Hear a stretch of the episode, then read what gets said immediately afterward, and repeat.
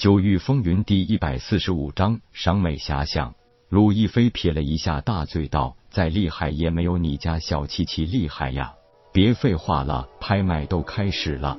夜空看着单间墙壁上那一块透明的特殊晶体的窗子，从这里向拍卖台看去，就如同近在咫尺一般的感觉，感慨世界之大，无奇不有之余，对金鼎商会以及聚宝楼的财大气粗，更是暗赞不已。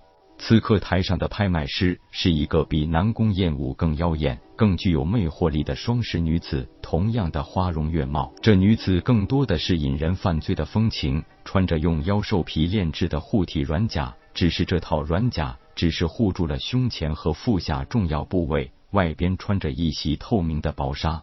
那软甲除了可以显示妖娆的身材之外，好像真正的用处不是很大。翘臀隆胸，该凸的凸，该凹的凹，天使的容颜，魔鬼的身材，用来形容他应该是最贴切的一个词了。聚宝楼拍卖会可以说最能抓住拍客的心。男人追求武道巅峰，不过是为了金钱、权力和地位，当然还有很多人是为了美女。多少权贵豪门只是为了博得美人一笑而一掷千金，甚至可以冲冠一怒为红颜，杀人掠地，毁城灭门。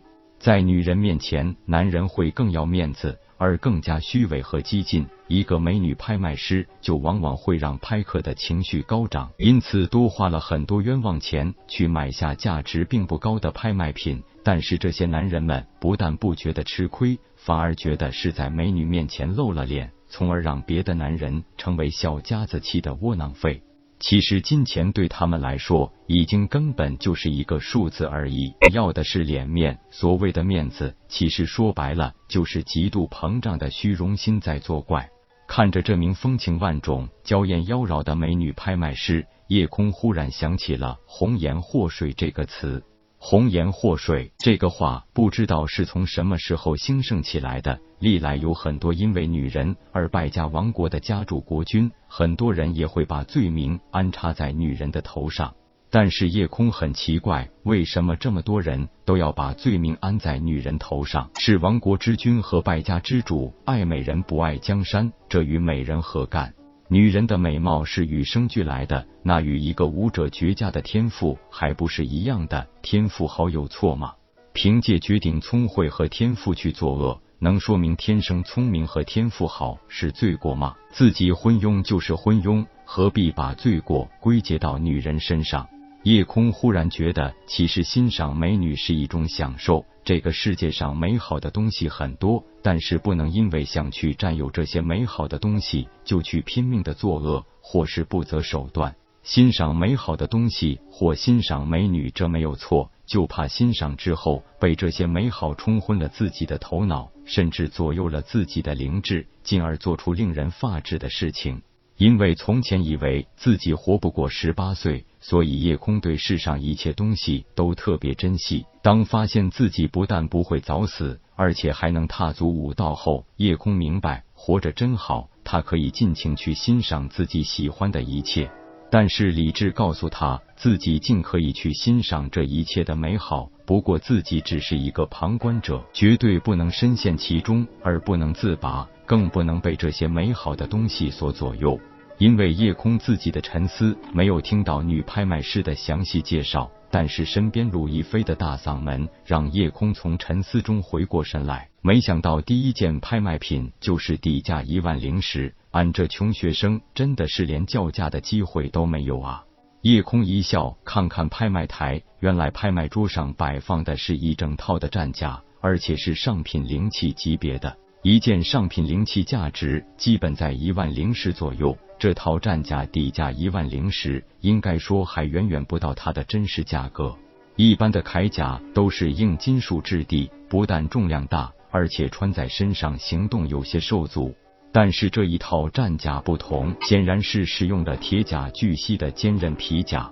铁甲巨蜥、铁线红蟒和金鳞蟒蝉三种软甲类妖兽，在同阶妖兽中是防御力最强的，所以都可以经过炼器大师的精心淬炼成为护体软甲。不过，铁甲巨蜥是三阶妖兽，最高能成长为三阶巅峰状态，所以铁甲巨蜥的皮甲炼制成护甲后，最高能达到抵御林海境后期巅峰武者的攻击。